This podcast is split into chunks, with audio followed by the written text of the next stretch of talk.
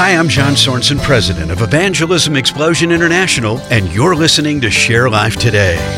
How would you like to learn an easy to remember, hard to forget gospel presentation? Well, using the five fingers of your hand, we're going to put one word to each finger.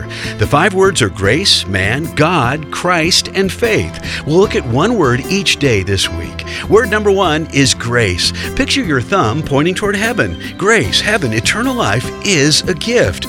Romans 6:23 says the gift of God is eternal life in Christ Jesus our Lord. And like any gift, it's not earned or deserved. The Bible tells us that we're saved through faith, not works. Every other religion teaches that people must earn their way to heaven, but not Christianity. Christianity alone proclaims that God's favor and entrance into heaven are absolutely free to us because of Jesus. So, word number one of the gospel is grace. To see the hand presentation video, go to sharelife.today. That's sharelife.today.